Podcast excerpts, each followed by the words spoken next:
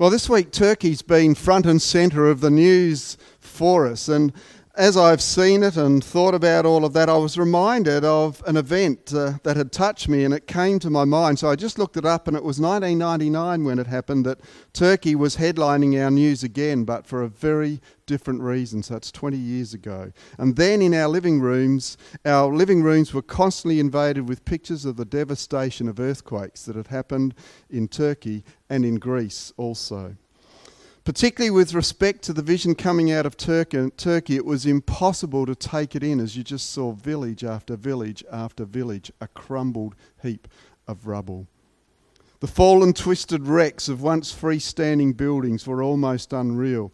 Even more difficult to take in was the human toll we could see etched on the faces of those people. But the standout feature for me, though, was the mobilisation of families, of friends, of neighbourhoods, and the international community to search for the living who were buried in that mess. Bare hands, shovels, sniffer dogs, tractors, cranes, heat seeking equipment were used to reach those lost in the rubble of battered buildings. It was a rescue mission of huge proportions because people mattered. And the exciting thing to see was the spontaneous joy on the faces of the rescuers, to hear the applause as each precious life was lifted from deep within the ruins. Alive, rescued, saved were some of the words that were being spoken out. And that's become a bit of a metaphor, a parable uh, for me of those who are lost in the tangled mess and confusing jungle of our culture and our society. And the question becomes where are those who will get out there and rescue them? Bill Hybels, in his book Becoming a Contagious Christian, and that's got to be 20 plus years old now, said this In their heart of hearts, I think true followers of Christ long to become contagious Christians. Though unsure about how to do so or the risks involved, deep down they sense that there isn't anything as rewarding as opening a person up to God's love and God's truth. In other words, we actually want to get in the rubble of our decaying society and rescue people. But he goes on to say this But though we might like the idea of having a spiritual impact on others, we won't take decisive action unless we first raise our motivation level. And one of the best ways to do that is to get God's perspective on the matter. I know it's good for me to be honest. I'm sure it is for us. And my guess is for most of us, it's hard to keep our focus on Jesus. Our tendency is to, or to keep our focus, keep it on Jesus and keep it on those who are lost. Our tendency is to drift away from genuinely valuing the spiritually lost and confused. We're quick to forget how much they matter to God. That's those we work with, that's those we play with, that's those that are in our families. We don't have to go anywhere to find them, they're there. From that reading, we had the party was going really well as Jesus feasted with Matthew, the tax collector, and some of his less than desirable mates. Matthew had found something and someone of great price when he encountered Jesus, and he followed Jesus. He left his tax collecting and followed Jesus. And he wanted to throw this huge party where he could invite all his mates and, you know, his less than savory friends to, and invite Jesus to the feast as well. And believe me, he would have been able to host an incredible feast. And Jesus accepted that invitation. And when he accepted that invitation to a meal where you sit and linger and socialize and have friendship, he was clearly stating that he fully accepted Matthew and his friends. He was indicating his friendship with those less than to some others. You see, the religious watchdogs were around in their holy huddle, the Pharisees and scribes and so on of the time. And they were lurking somewhere close enough to see what was going on. And they made a complaint to Jesus' disciples Why do you eat and drink with tax collectors and sinners? And Jesus told us uh, as it was to those religious guys there's a healthy man there's a sick man and a doctor, meaning there's righteous people, sinful people, and of course me, says Jesus. I mix with these sinners, sick people, because they have a need and I have a cure. They have a terminal disease, sin. Yeah, they could die with it.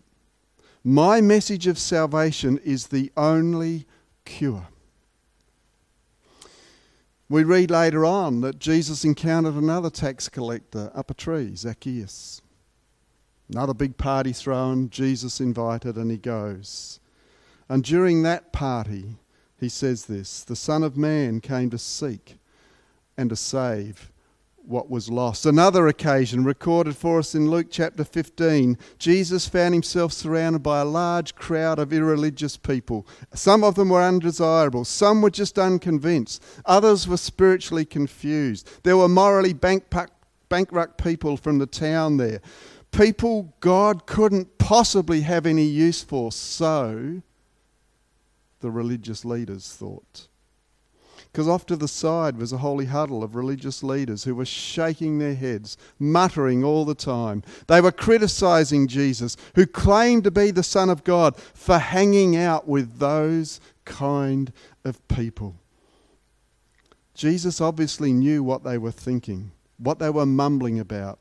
So he told them a steady but forceful way, in, in a forceful way, the stories of the missing sheep, the missing coin, and the missing sons. There were two missing sons, if you read that really careful. Jesus told these stories rapid fire to make sure everybody there understood that people mattered to God. If God cares about people so much that He sent Dr. Jesus on a rescue mission, then we too, the sent ones, as we've been talking about, salt, light, and yeast, should have such care about people. The way Jesus lived his life and told stories like these tell us that we have never locked eyes with another human being who isn't valuable to God. If that's all you remember this morning, that's all you need to remember. We have never locked eyes with another human being who isn't valuable to God.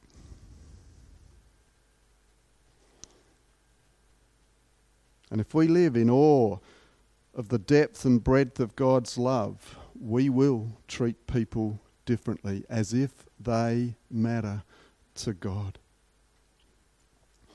We are to be what I call conduits of God's love. In other words, God's love flows in us this morning, and we've, we've taken it in, and, and it's just been good to sit around the table quietly and take in God's love again, the grace and forgiveness. But as we go to it, to be conduits of it, not people who store it up like reservoirs. We know what happens to water that gets stagnant and has nothing comes in. Gets on the nose, doesn't it? And we can become on the nose if we're not sharing out the love of God in Jesus Christ. We are to help people get their celebration parties because that's what happened in all these stories. Celebrations went on heaven as people came to know Jesus. That's joy. Does that not touch us a little bit? That there's a great party goes on heaven when a new person comes in and knows Jesus. We're called to help people get their celebration parties. There is a great adventure in spreading the love, the truth, and life of Jesus to people who matter deeply to God. There's a wonderful story told in 2 Kings 6 and 7 that I think is really helpful for us as we ponder this idea of ourselves being missionaries. We're not going overseas, we're just going back into our community out here.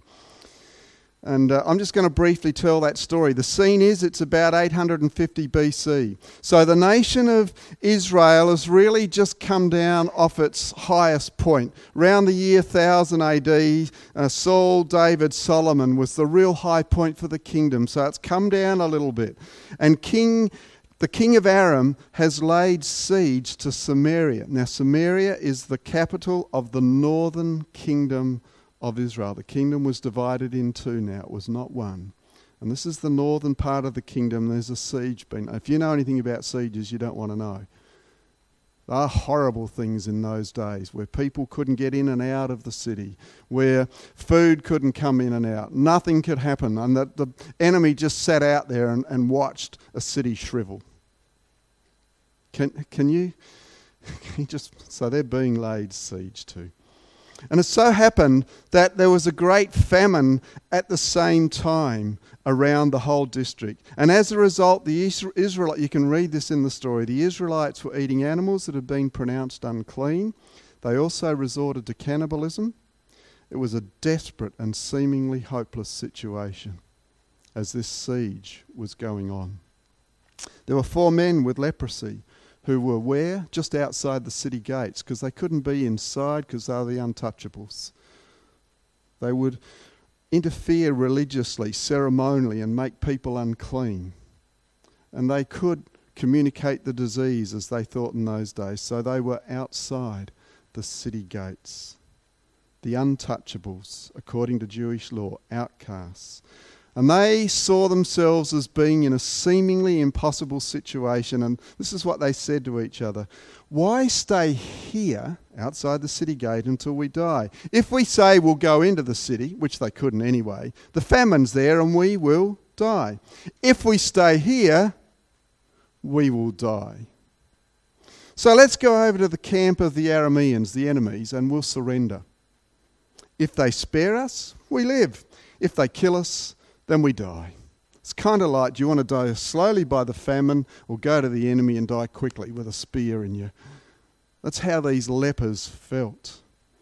This is what we read at dusk the lepers got up and went to the camp of the Arameans. So they did what they said they were going to do. When they reached the edge of the camp, not a man, woman, or child was there, for the Lord had caused the Arameans to hear the sound of chariots and horses and a great army, so that they said to one another, Look, the king of Israel has hired the Hittite and Egyptian kings to attack us.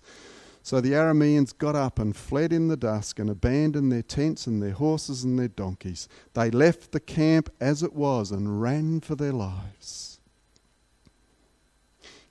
Can you see the eyes of the four lepers as they reached the edge of that camp just popping out of their heads? They could not believe their eyes. There were no troops. The camp was deserted. All the tents and food were there. All their anything they wanted was there for taking. Truth was stranger than fiction to these lepers. They didn't know the reason for the empty camp. We do because the writer told us. But they didn't know, they just arrived there. Can you picture what this meant for these outcasts of society whose life was miserable at its best margins? Perhaps you need to read the story slowly and ponder what that would be like. The four lepers were beside themselves with their unbelievable discovery of good fortune. And this is what we read The men who had leprosy reached the edge of the camp and entered one of the tents. They ate and drank and carried away silver, gold, and clothes and went off and hid them. They stockpiled them. They returned and entered another tent and took some things from it and hid them also, stockpiled them. They began to frantically hoard their good fortune, and why wouldn't you? Reckon I would have. Who could blame them? And they looked at their stockpile of goodies, and they looked at all the tents they hadn't been in yet. Saw what was left and said, This is way, way, way more than we need.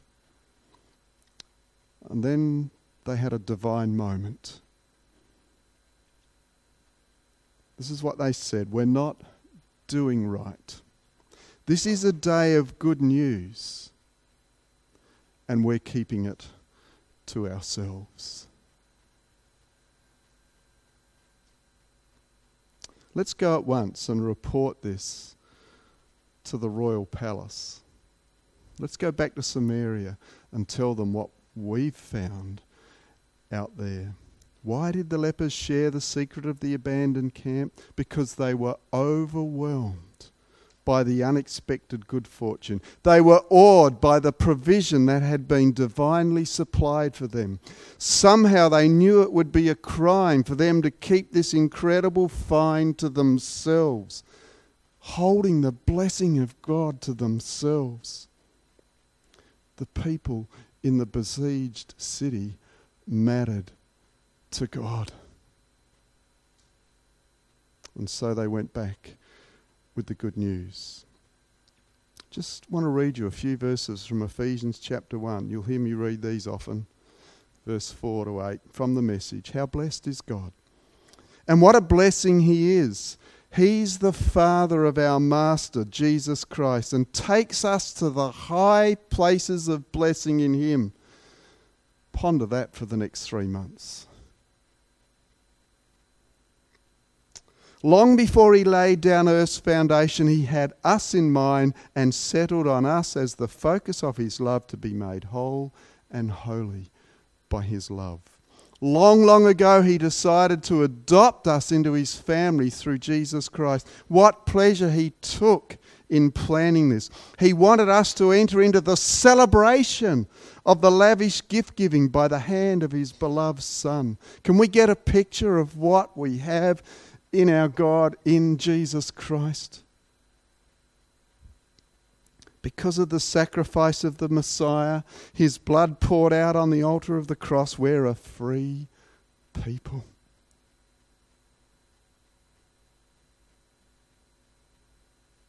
Free of penalties, free of punishments chalked up by all our misdeeds, and not just barely free, abundantly free. This is the good news of our belovedness that we have been given in superabundance by our Father through Jesus Christ. This overwhelming generosity of God to us is the motivator we need to share the good news with people who matter, people who matter to God. You cannot dig up the motivation from within yourself. The motivation comes as you sit under the riches of the glorious grace of Jesus Christ. I can't guilt you out there because it won't work. I can't guilt me out there. The only way that I can be the salt, light, and yeast and be the sent one, the missionary under the power of the Spirit of God, is as I suck in the riches that God has for me in Jesus Christ and be that conduit that lets them go to those around me in the way I live and the way I speak. Are you a hoarder of the riches of Christ Jesus or are you a sharer of the riches of Christ Jesus? Someone once said, You keep what you give away. And I reckon that's true here. You keep what you give away. Because we're told we're being given this abundant freedom. It's lavished on us. Look at those words. It's great celebration stuff. It'll never run out. Let's give it away. Give it away by the way we live and the words we speak. Let me change tack completely for a moment. There was a sociological study done in the USA about 25 years ago, and it was asked of people aged 95 years and older. And they were asked just one question If you could live your life over again, what would you do differently? This is the question they were asked. If you could live your life over again, what would you do differently? Blank page in front of them, no suggestions, nothing. What would you do? And there were three answers that emerged. So they're free to write what they want. I would reflect more. I would risk more and I would do more things that outlive me. And I reckon these three really impact the way we think about mission. Sounds like wisdom from the age. I find this really challenging this morning, so I'm speaking to myself here as much as anyone. These people said they would spend more time getting away from the treadmill existence of life and thoroughly examine the direction and meaning of their lives, they would reflect more. As a result of this reflection, they would then make certain the energy they were expending was going towards worthwhile causes. Socrates, Greek philosopher, 4th century AD, said this An unexamined life is not worth living. As these elderly reflected, they recognized, this is what they said, they recognized that they failed to appreciate properly many of the blessings that had been theirs by the grace of God. Wacky do. So they had failed to live with gratitude as they should have and with purpose. If we fail to reflect upon our great salvation, we will live without gratitude and without a heart for people, people who matter to God. They would reflect more. They would also risk more. Given another chance, this one really challenges me because I'm not a risk taker. Given another chance, these elderly people would have been more courageous about stepping out of their comfort zones. They would have taken risks in order to raise the bar on what they achieved and to make life more interesting. This life is the only one we have to live, they said. I'm sure most of us at some stage of our Christian walk have dreamed of leading people to Christ. But we've suppressed that dream because we're afraid to take the risks involved. This diminishes our energies and renders us as lifeless as a bottle of Coke left for a day without the lid on. No fizz at all.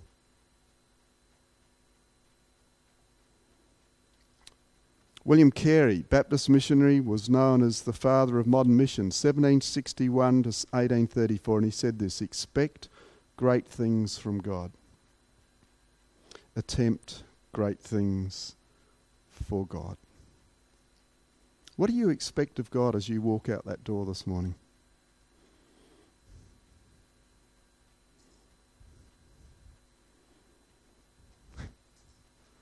It's a hard question, isn't it? Do we expect that he'll just evaporate into thin air and we're left on our own? No, we're the sent ones with the power of the Holy Spirit.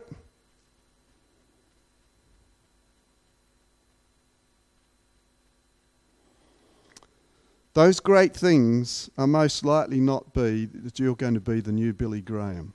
Oh, you may be.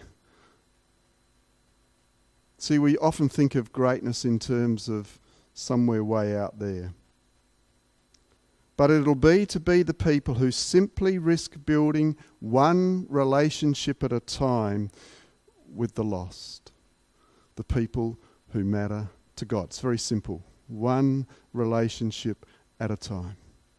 Let them see Jesus in us. Let them ask questions. Let us tell them about Jesus. They would reflect more, they would risk more. And thirdly, they would do more things that would outlive them. I believe there's a latent desire in each one of us to do something of worth that will have a lasting significance, something that will go on when we die.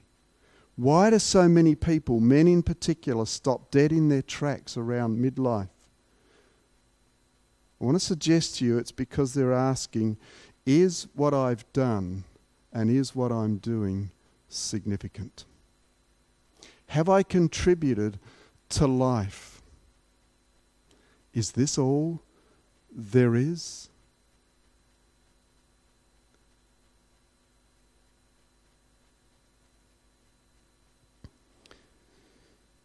One of the things that keeps me motivated as a pastor, that keeps me motivated as a dad and a granddad, is that God uses little old me to help people journey towards Jesus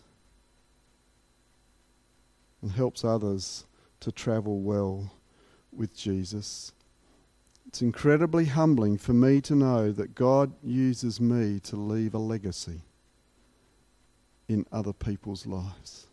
It's a stunning thing. There is stuff going on around me because I've arrest, uh, uh invested myself in people that is going to outlive me. What a grand purpose to live for. Reflect more, risk more, and do more things that would outlive us. A little boy woke up one night calling out for his dad. His dad came to him and reassured him that everything was okay. Those of you who are dads or mums would know all about this. He prayed with his son and assured him that Jesus was with him. A little while later, dad was called back to the little boy and he was still frightened.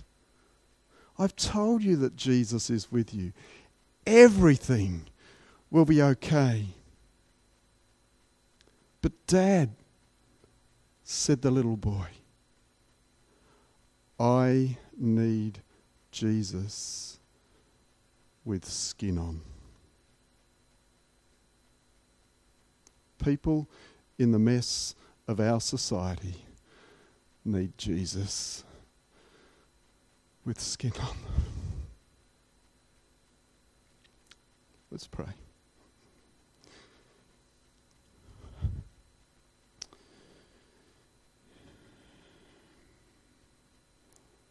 Father, thank you. Thank you that you sent your Son into this world on a rescue mission. And thank you, Father, that most of us here this morning have been rescued by you. Thank you for the riches of your grace and your love and your forgiveness that we've been given in Jesus Christ. Thank you that you give them super abundantly. You've delighted to focus your love on us and call us your beloved. Father, help us to reflect on that more and more, and then empower us by your Spirit to risk more and to do stuff that would outlive us as we go out into this world from here this morning, in our families, in our workplaces, in our school places, in our university, where we rest and relax, where we play our sport. Father, help us to be salt and light, the sent ones empowered by your Holy Spirit. And I ask it in Jesus' name. Amen.